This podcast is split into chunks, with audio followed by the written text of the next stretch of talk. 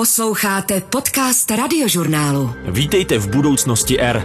V minulé epizodě Lenka Minářová ze společnosti Navigate Corporation mluvila o výhodách nanovláken, ale i o tom, že textilní průmysl v Česku příliš nebere v potaz recyklovatelnost svých materiálů a produktů. Dnešní host budoucnosti R, slovenská návrhářka Zuzana Gombošová, nabízí udržitelnou variantu k běžným látkám. Plně odbouratelný materiál malaj z bakteriální celulózy a rostlinných vláken. Teraz tú bakteriálnu celulózu spracovávame pre účely výroby biokompozitného materiálu, ale ináč bakteriálna celulóza sa dá využiť klinickom priemysle, v kozmetickom priemysle, v potravinárskom priemysle, dokonca skúmajú jej použitia aj v aeronautike. Takže naozaj, keď hovoríme o budúcnosti materiálov, tak ja myslím, že tá bakteriálna celulóza tam určite svoje miesto má. Budoucnost R.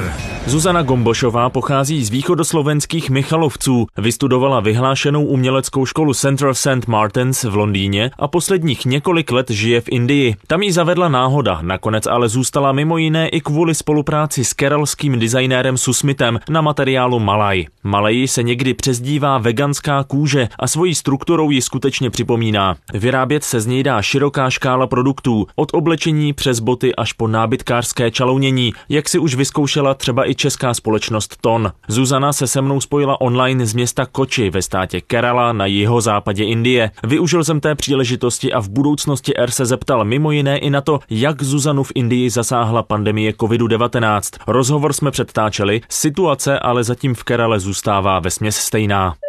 Vítej v podcastu, děkuji, že se připojila takhle na dálku. Jsi zatím asi nejvzdálenější host, jakého tady mám. ďakujem, ďakujem za pozvanie a som síce ďaleko, ale sme prepojení, takže v pohode. Na začátek bych možná využil právě toho, že se propojujeme takhle z kontinentu na kontinent. My jsme domluvali na několikrát ten termín natáčení a nakonec se to upravovalo i kvůli situaci v Indii, způsobené koronavirem. Jak to v tuhle chvíli vypadá? Protože jestli jsem to dobře pochopil, tak vy jste byli mimo svoji domácí základnu, řekněme, a museli jste tam chvíli zůstat, protože nebylo možné se volně pohybovat po Indii. Áno, áno, je to trošku také zaujímavé. Ja som vlastne cudzinec a koronavírus vlastne v očiach miestnych prišla s bielými ľuďmi zo zahraničia, takže som tu vnímaná teraz ako potenciálny roznášať víru. Ale nie, tak je to v pohode, ale v podstate Indii sa tá situácia tak nejak kryštalizovala pomaly koncom marca a potom nám bolo oznámené viac menej zo dňa na deň, že ako na ten ďalší deň je teda lockdown, zákaz vychádzania, takže my sme tesne predtým šli pozrieť jedného známeho, ktorý má penzión v takej horskej oblasti na severe Kerali, volá sa to Wayana. No a vlastne hneď po tom, čo sme došli, začal platiť zákaz vychádzania, takže sme museli prejsť 14-dňovou karanténou a po tej karanténe nám takisto bolo povedané, že vlastne tá karanténa nie je 14 dní, ale 28 dní, takže, takže sme tam tak trošku uviazli, ale ako nestiažujem sa, bolo to krásne miesto s super e, kávovou plantážou na okolí, krásnou teplotou 24 stupňov, takže asi som si nemohla prijať lepšiu karanténu, ale vlastne ten návrat do našej základne, což je Koči, bol trochu problematický, no museli sme obvolať neskutočné množstvo ľudí, až sme sa nakoniec dostali k nejakej tej autorite, ktorá nám povolila presun do Koči, kde sme teraz. Situácia tu, myslím, že v Kerale v rámci Indie je to asi najlepšie, nové prípady už tak viac menej nepribúdajú, ale v iných štátoch to nie je zrovna tak. Treba z Mumbai teraz úplne zápasy s návalom nových prípadov. Myslím, že včera to bolo nejakých 500 ľudí a myslím, že celkovo je úplne nemysliteľné si predstaviť, jak asi funguje social distancing eh, v štvrtiach ako Dáravy, kde žije 10 ľudí na ploche jedného metra štvorcového, takže určitě tam bude no, mať asi zaujímavý vývin ještě. Jak to vlastně v tuhle tu chvíli je s Malejem? Můžete vůbec vyrábět? Práve, že nie. Museli sme vlastne zatvoriť na čas našu výrobnú jednotku a tam nie je len to, že ako nemôžeme hej, vyrábať, niečo by sme vyrábať mohli s nejakým obmedzeným počtom ľudí, ale kopec treba ingrediencií a surovín, hej, nám stojí niekde na pomedzi, pretože nefungujú ani, hej, doručovacie spoločnosti, kuriéry a podobne. Máme treba z jeden pokazený stroj, no teraz sa samozrejme nemôžeme dostať do dielne, kde nám ho opravia, takže viac menej je to hneď niekoľko dôvodov, ktoré nám výrobu stiažujú. Já jsem trošku vlastně předběh eh, v pořadí těch otázek, protože jsme skočili k tomu, jestli můžeš vyrábět, ale mohla bys vlastně popsat pro posluchače, kteří dost možná někteří slyší úplně poprvé o materiálu Malaj.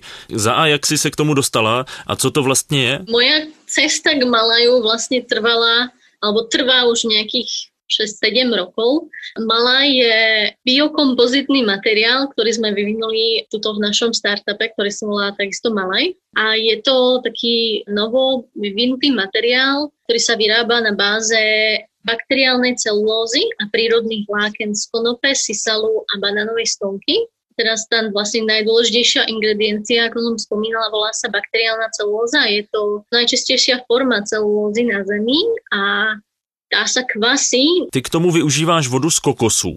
Jaký získáváš? Vody z dospelých kokosov je tu na vlastných stropoch celkom dosť a je to takisto produkt, ktorý sa priemyselne nespracováva. Takže my spolupracujeme s um, továrňami na spracovanie kokosu, ktoré treba z, kokosu vyrábajú trúhaný kokos alebo kokosový olej a tú vodu majú v podstate v nadbytku. A zbierajme ju, a sterilizujeme ju a dávame ju ako živinu určitému druhu baktérie. Baktéria sa volá Acetobacter xylinum a tá je schopná vlastne z tej vody vykvasiť taký plát materiálu, vyzerá to podobne ako také biele žele a ten plát obsahuje nanovlákna celulózy. Takže je to taký podstate jednoduchý proces, ale trošku sa ťažko vysvetľuje. A ja som prvýkrát uh, s týmto materiálom začala pracovať počas magisterských štúdií v Londýne. A jak som tak vlastne o ňom čítala a skúmala viac, tak ma nadchlo, jak veľký má potenciál pre využitie v mnohých odvetiach priemyslu. Teraz tú bakteriálnu celulózu spracovávame pre účely výroby biokompozitného materiálu, ale ináč bakteriálna celulóza sa dá využiť klinickom priemysle, v kozmetickom priemysle, v potravinárskom priemysle, dokonca skúmajú jej použitia aj v aeronautike. Takže naozaj, keď hovoríme o budúcnosti materiálov, tak ja myslím, že tá bakteriálna celulóza tam určite svoje miesto má. A prečo to robím vlastne v Indii? Mňa do Indie zaviedla pracovná ponuka svojho času. Pracovala som na projekte, ktorý skúmal priemyselný odpad jedného veľkovýrobcu toto v Indii a bola som ako dosť prekvapená, koľko toho odpadu vlastne vyprodukuje spoločnosť každý deň. A tak som nejak rozmýšľala, či to má nejaký zmysel, to čo vlastne robím, keďže toho odpadu je tak neskutočne veľké množstvo a chcela som sa nejak prinavrátiť k materiálom, ktoré sú bližšie v prírode, neakumulujú sa v prírode, vlastne sú odborateľné což ma priviedlo naspäť k tej eh, bakteriálnej celulóze. A okrem toho som si tiež pamätala ešte z vlastne predošlého výskumu, že na Filipínach, kde sa tvrdí, že tá bakteriálna celulóza vznikla, tak tam sa pestuje práve na vode z dospelých kokosov. No a India má kokosov veľmi veľa, je to vlastne tretí najväčší svetový pestovateľ kokosov, takže tak nejak sme to dali potom do pohybu spoločne s mojím spoluzakladateľom Malaju Susmitom. A dneska sme tu.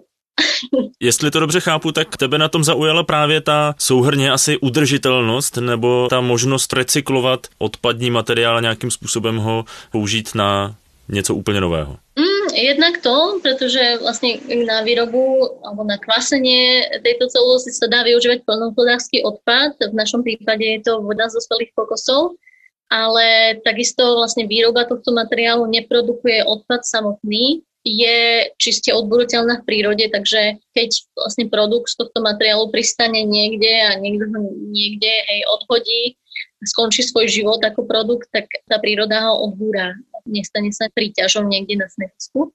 Ale takisto je na tom zaujímavý vlastne ten potenciál miest výroby. Hej. Vlastne, keď si vezmeme kokosy, kokosy sa pestujú medzi opratníkmi raka, medzi opratníkmi kozorožca. Takže v celých oblastiach trópov by sa potenciálne tento materiál mohol vyrábať. A na Filipínach treba robia tak, že celý ten priemysel funguje ako tzv. cottage industry. Hej? Vlastne, že nie je to systém veľkých fabrík, ktoré ho vyrábajú, ale treba každá rodina hej, vlastne spracováva kokos nejakým spôsobom, varí z neho, pripravuje z neho jedlo.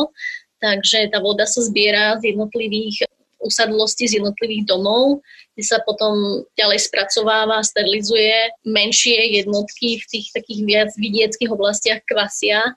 Takže viac menej je na tom zaujímavá aj tá predstava prepojenia hej, vidieku alebo proste odľahlejších oblastí a ich zapojenia do procesu výroby. Je to tak nejak prirodzenejšie ako predstava veľkých fabrík. Takže to má ještě ten level toho, že můžete dávat práci poměrně velkému množství lidí, když to tak řeknu, a teoreticky poskytovat pracovní příležitosti bez toho, aniž by se museli schromažďovat do nějakých velkých továren v podstatě. Mali jsme taký projekt, chceli jsme ako keby porovnať nebo zistiť, aká je kompatibilita materiálu u ľudí, ktorí spracovajú kožu. Takže toho času sme pracovali na projekte s tradičnými alebo výrobcami a remeselníkmi tradičných výrobkov z kože. Koža, hej, vlastne v Indii má obrovskú tradíciu. Začala sa to spracovať pred tisícmi rokmi a existuje tu určité remeselné techniky, ktoré sú vlastne typické pre miestne produkty. Takže viac menej sme dali Malaj tento nový materiál im, požiadali ich, nech vlastne nám niečo vyrobia, nech to porovnajú s tými koženými materiálmi. To bolo asi pred dvoma rokmi. Momentálne spolupracujeme s e, výrobcami kožených výrobkov v Chennai hlavne. Je to to nie veľká fabrika, je to také združenie, ktoré združuje remeselníkov z celej Indie, ktorí vlastne pre vás môžu niečo vyrobiť. Takže určitě s nimi jsme prepojení. Podobně jako Zuzana Gombošová spolupracuje s lokálními řemeslníky v Indii, rozhodla se i Eva Klabalová, že bude své boty Cave vyrábět ve Zlíně, kde studovala. Používá tak stroje, které ve zlínských fabrikách zůstaly ještě z dob baťovské éry a vyrábí je samozřejmě místní pracovníci. A s ohledem na udržitelnost výroby zvolila Eva Klabalová i používané materiály. Všechny ty látky jsou tady ze skladu a jsou to vlastně látky, které tady zbyly z nějaké předchozí výroby. Popisuje mi Eva Klabalová, když spolu procházíme halou, ve které se její boty Cave vyrábí. Takže když nějaká značka vyrábí třeba tisíc tenisek a z té metráže té látky jim zbyde třeba dva nebo pět nebo deset metrů, tak to jsou ty zbytky, které já používám. Ty zbytky, které už se nikomu nehodí, takže já v podstatě čistím sklady. Protože na ty boty to pořád ještě stačí. A tím, že ty moje boty jsou vyrobené vždycky jenom ve stopárech, tak ty látky na to není potřeba tolik. A třeba i když ty látky je tolik, že vystačí na 50, tak těch body prostě 50. 50. Jo. Tím to končí. Že by mohla začít dělat tenisky udržitelným způsobem, napadlo Evu v Číně, kam po studiích odjela pracovat pro velké obuvní firmy. Věnovala jsem se právě designu, zadávání výroby do fabrik a tam jsem si uvědomila, jak hrozně plítváme materiály, které na tu výrobu používáme. Podrážky tenisek Cave jsou tak z kaučuku, který zbyl po výrobě jiných bot. Protože když tu botu zapečeš poprvé, tak pak ji vyndáš a odstraníš tam přetoky těch materiálů. A to je právě ještě materiál, který se potom dále dá použít. A to jsou právě ty kousky, které já potom od všech těch lisů sbírám a míchám je znovu dohromady a znovu z toho vytvářím ten materiál. Posloucháte Budoucnost R. Podcast radiožurnálu o vědě, medicíně a moderních technologiích. Vy jste začátkem roku vyhráli soutěž Circular Design Challenge na indickém Lakme Fashion Week 2020. Dá se schrnout, jaká tam byla konkurence, co tam bylo za další projekty? Áno, áno, vyhrali sme toto ocenenie, čo bolo super. Ten rok 2019 bol pre nás taký dosť vyšťavujúci, takže ja keď som prišla vlastne na tú súťaž, tak som ani nemala žiadne očakávania a som si hovorila ďalšia súťaž. Ale podarilo sa, za čo sme veľmi radi. A tuto v Indii v podstate tá udržateľnosť a iniciatívy udržateľnej módy sú tak viac menej asi trošku viac na začiatku, treba ako v iných krajinách, kde sa to slovo udržateľnosť skloňuje asi už trošičku dlhšie, teda aspoň v tom modernom ponímaní. My sme sa dostali do finále, kde nás bolo 5 súťažiaci a boli to v podstate také menšie značky, ktoré vznikli, ne, neviem, možno za posledných 5-6 rokov, ktoré sa snažia robiť tú módu trošičku inak. Hej. To znamená, zamestnávajú miestných ľudí a remeselníkov, dávajú prácu ženám v domácnosti, aby boli finančne viac nezávislé, recyklujú textilné materiály z fabrík alebo z rôznych e, vlastne priemyselných odvetví. Väčšinou sa teda jednalo o projekty, ktoré sa zaoberajú hlavne tou recykláciou. Myslím, že my sme boli asi, no my sme boli určite jediný projekt, ktorý to zameriaval priamo na výrobu úplne nového materiálu a iného materiálu, ktorý sa snaží vlastne ten problém odpadu riešiť tak nejak už od začiatku. Bolo to zaujímavé a tak trošku nás to priviedlo naspäť k tej móde, kde som v podstate ja začínala. Takže bolo celkom zaujímavé vidieť, že to bolo práve tá móda, ktorá vlastne vás priviedla k tomuto víťazstvu. Jak může takovýto rozložitelný materiál ovlivnit modní trendy? Nebo jak bys možná ty chtěla, aby je změnil? No, áno, tam máme ten konflikt s realitou, medzi ideálne a realitou. Ale ja myslím, že v dnešnej dobe sme dosť rozdelenie, hej, alebo vnímanie toho, čo nosíme, je veľmi oddelené od toho, jakým spôsobom ten produkt vzniká, z čoho vzniká mnoho z nás proste nemá potuchy, hej, jak sa šije tričko, alebo hej, jak sa testuje bavlna, proste tá divízia práce v móde, hej, je proste neskutočná. Takže asi takým najidealistickejšou vecou, hej, ktorú by sme chceli dosiahnuť, je tak nejak prinavrátiť to vedomie k hodnotám, hej, ktoré by sme mali uctiť, alebo ktorých by sme mali byť si vedomí, čo sa týka vecí, ktoré nosíme ale takisto, hej, tá moda je odvetvím, ktoré je neskutočne rozšírené a ktoré je asi druhým najväčším znečisťovateľom na Zemi. Takže musíme si uvedomiť aj, že toto nie je len o tom, čo nosíme, toto nie je len o tom, aké sú modné trendy, toto má reálny dopad na naše životné prostredie a je to dôležité.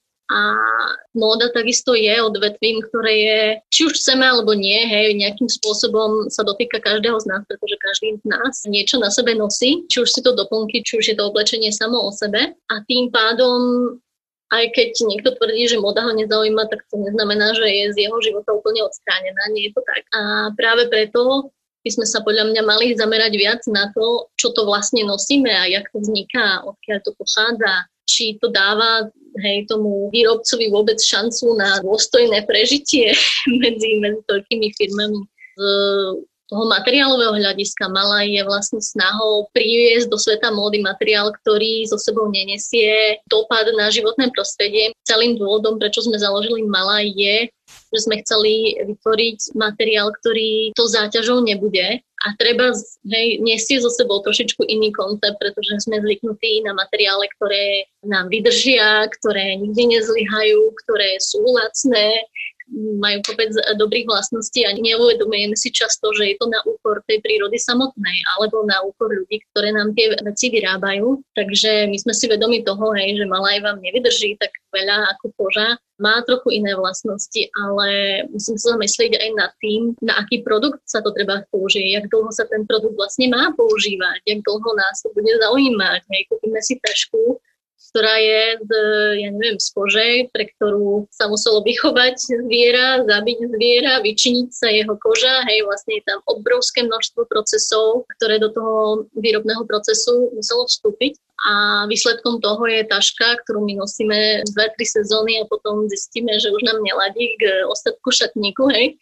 Takže prečo tie tašky nevyrábať z materiálov, ktoré sú odburateľné, ktoré nekonzumujú tak hrozně veľa energie, vody hej, a všetkých možných zdrojov. Když jsme domluvali ten rozhovor, tak ty si zmínila jednu takovou zajímavou věc a trošku si tam mířila i teď v té poslední odpovědi, že vlastně Malaj je takovou lokální variantou pro fast fashion, protože je to přesně takový ten materiál, který vydrží skutečně třeba jednu, dvě sezóny, ale pak má tu výhodu, že ho vezmeme, hodíme ho do kompostu, když to řeknu ošklivě a je to v pořádku teoreticky. Áno, týmto spôsobom by to bolo v poriadku, alebo sa dá recyklovať hej, na, ja neviem, na papier a podobne my sme v podstate tak viac menej na začiatku našej cesty, hej, ako aj spoločnosti tým pádom, čo sa týka tej fast fashion, tak ťažko sa nám súťaží, hej, s cenou materiálov, ktoré sa pre to fast fashion, pre tú rýchlo obrátkovú modu používajú. Proste nie je to pre nás možné, pretože veľa z tých materiálov sú veci, materiály založené na poliestere alebo syntetických látkach, ktoré samozrejme sa cenovo pohybujú úplne niekde inde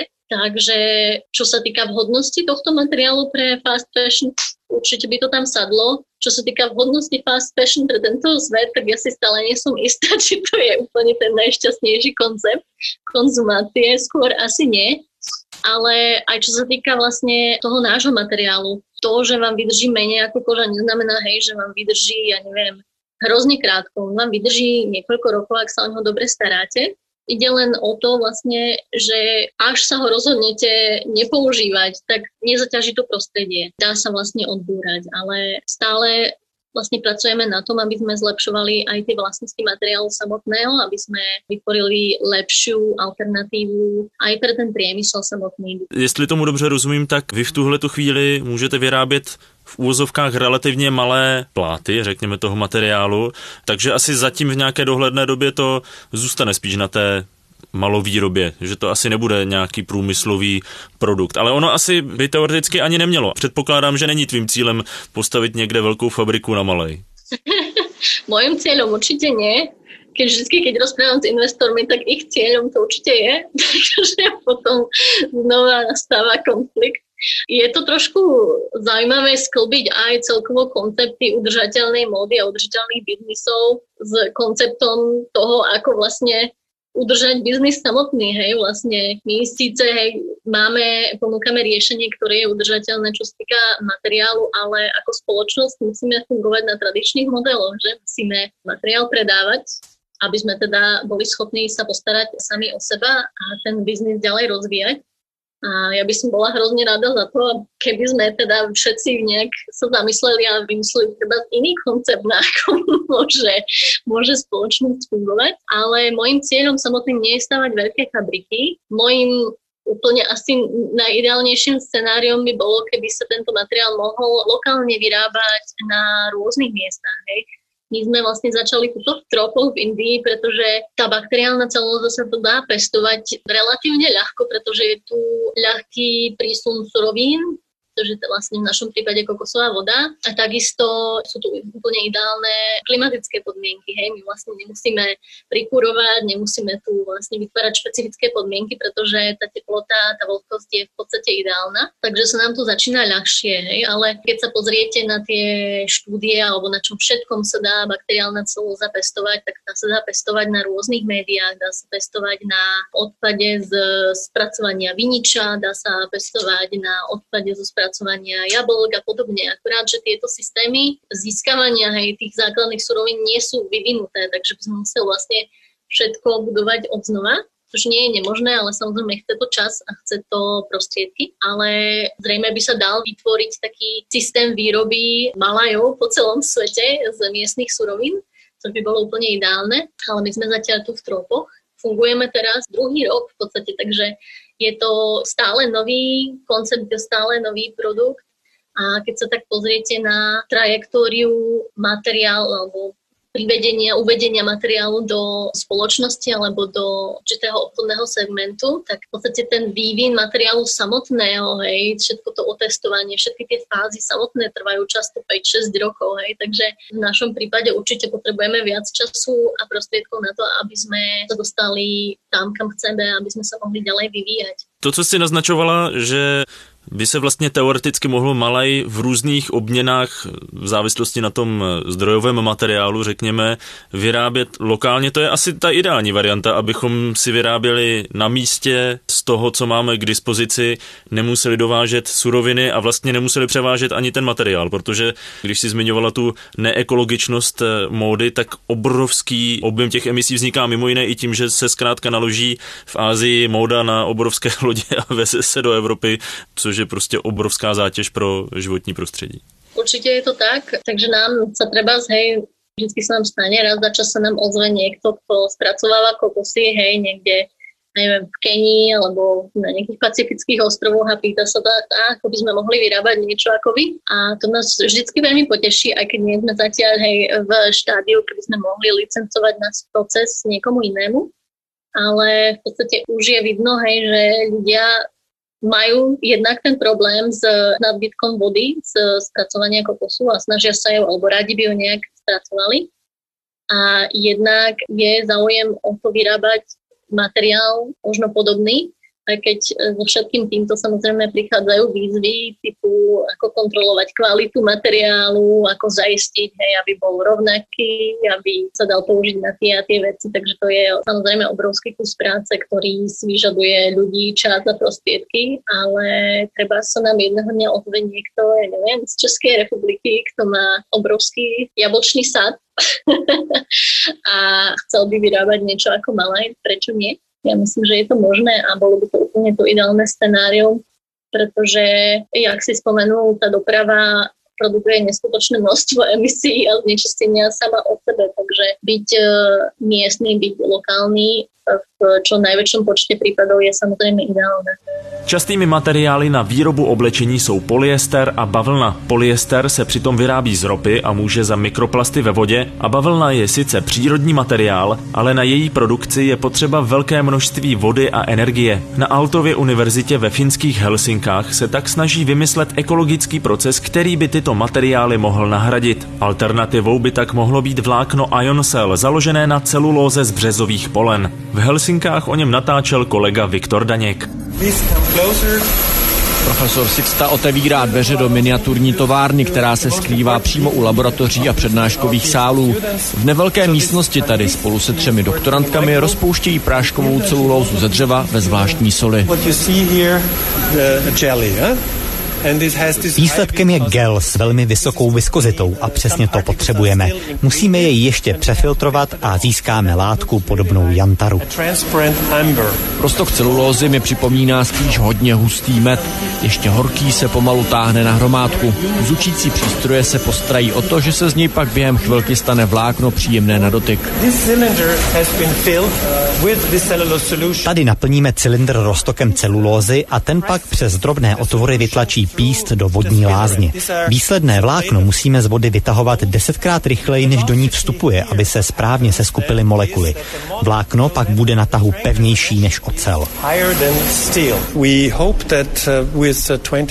Doufáme, že se do roku 2022 dostaneme dost daleko na to, aby se na základě dat z pilotní výroby mohli investoři rozhodnout, jestli dají peníze na komerční výrobu nebo ne.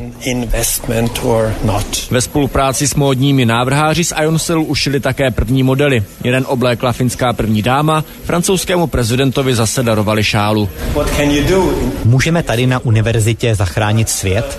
Asi ne, ale myslím, že jsme schopni přijít s něčím užitečným a ukázat průmyslu nové možnosti. Posloucháte Budoucnost R. Pojďme se možná teďka podívat na ty, řekněme obecně, problémy mody jako takové. My už jsme zmínili tu přepravu, zmínili jsme fast fashion, které teďka je skloňované v různých souvislostech většinou negativních, že to je ten problém. Co jsou ale řekněme ještě další problémy, na které bychom se měli zaměřit? Předpokládám, že tam se na to budeme dívat vždycky ze dvou stran, jednak z toho uživatelského, abychom my se naučili nějakým způsobem jinak nosit to oblečení a třeba nevytvářet tu poptávku, která pak zatěžuje při výrobě to životní prostředí. A druhá část je právě ten způsob vlastně, jak ti producenti oblečení vyrábějí ta trička, boty a podobně. Trošku jako jsem vlastně se snažil vybrat jeden nejdůležitější problém u té mody a skončil jsem u toho, že jsem si jich vyjmenoval takových jako 5-6 v řadě.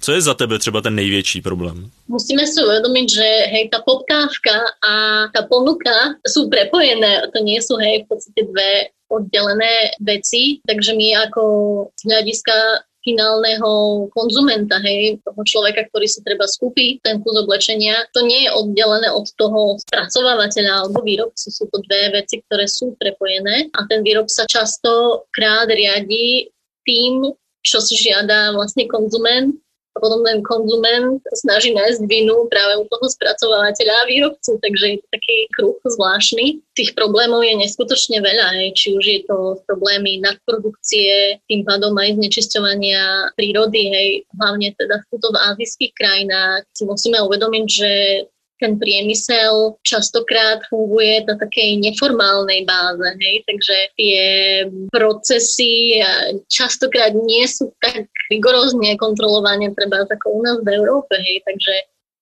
ten celý výrobný proces, čo sa týka oblasti módy, častokrát funguje na takých tých spletitých sieťach, hej, takže vy treba, keď si nejaká značka francúzska, tak kontaktujete výrobcu niekde v Indii a ten výrobca príjme vašu objednávku, je schopný treba vyrobiť, e, ja neviem, trička, ale nie je schopný vyrobiť kretasy. Takže kretasy potom on nájde ďalšieho výrobcu, ktorý je schopný tie kretasy vyrobiť a ten je zase napojený na ďalšieho, ktorý vyrába treba len tkaničky do alebo gumičky a podobne. Takže ten výrobný proces je neskutočne prepojený a je veľmi, veľmi ťažko ho kontrolovať aj napriek všetkým certifikáciám a organizáciám, ktoré na to fungujú. A tým pádom ťažko vlastne vyniť jednotlivca alebo nejakú jednu stranu. Ďalšie problémy, ktoré možno ovplyvňujú viac tých konzumentov samotných. A sú treba všetky chemikálie a povrchové úpravy, hej, ktoré sa na tie priemyselné textílie používajú. Tie textílie sa častokrát skladujú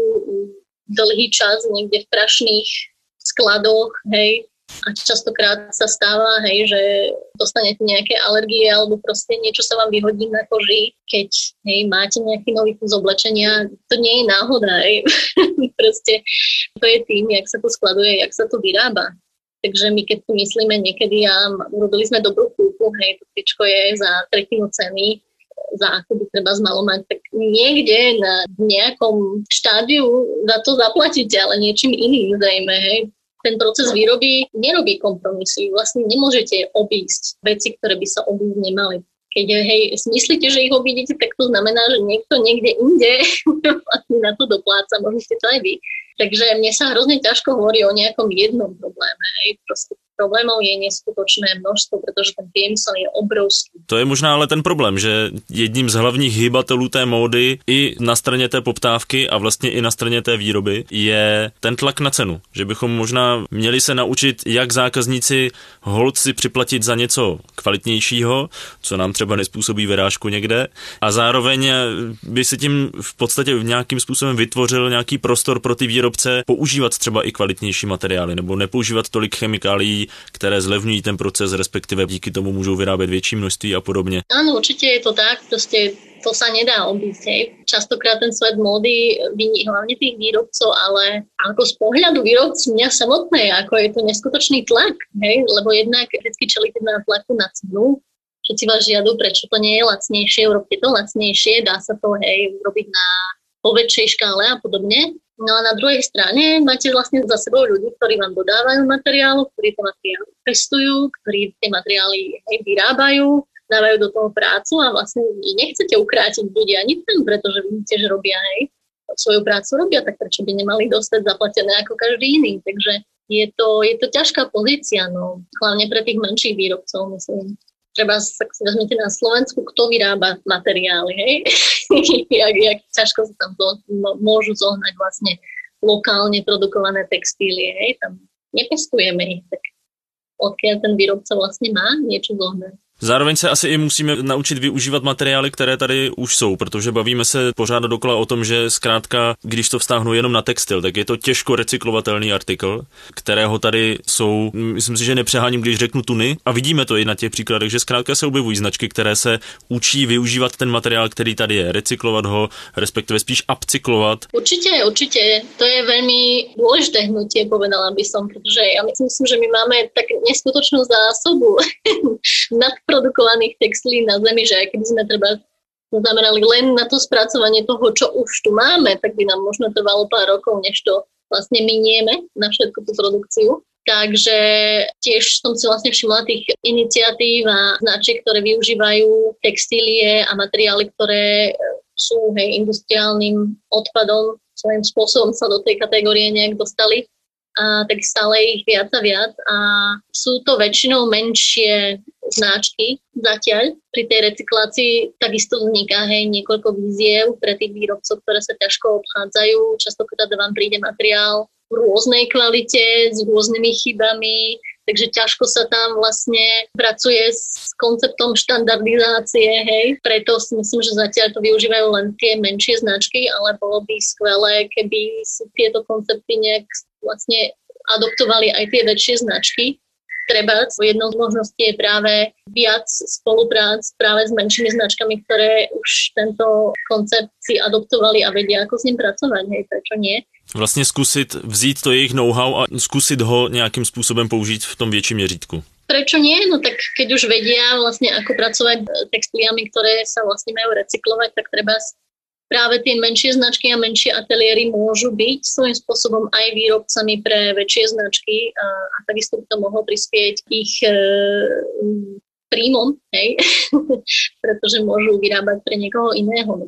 Samozrejme, sú tam ďalšie výzvy, no väčšie značky sú častokrát veľmi tvrdé, čo sa týka akceptovania a kontroly výrobkov, no ale to už sú ďalšie veci. Ale určite by sa dalo niečo vymyslieť, pokiaľ i väčšie značky naozaj chceli. Říká Zuzana Gombošová. Moc krát děkuju, že se připojila do podcastu. Nakonec jsme to zvládli i bez větších technických komplikací. To mám radost. Namaste, ano. Ďakujem za pozvanie, bolo mi potešením sa pripojiť. Příště bude hostem budoucnosti R Jakub Stránský, zakladatel startupu Tech Ambition, který se zaměřuje na moderní výuku matematiky. Proč si myslí, že by se častěji měla využívat skupinová výuka? A co by si mělo školství odnést z online výuky, ke kterého přinutila koronavirová opatření? Budoucnost R poslouchejte a stahujte zase ve čtvrtek v aplikaci Můj rozhlas, na webu radiožurnál.cz, ve Spotify, Apple Podcast a dalších podcastových aplikacích. Z budoucnosti R se loučí Vojtěch Koval. Poslouchali jste Budoucnost R. Podcast radiožurnálu o vědě, medicíně a moderních technologiích.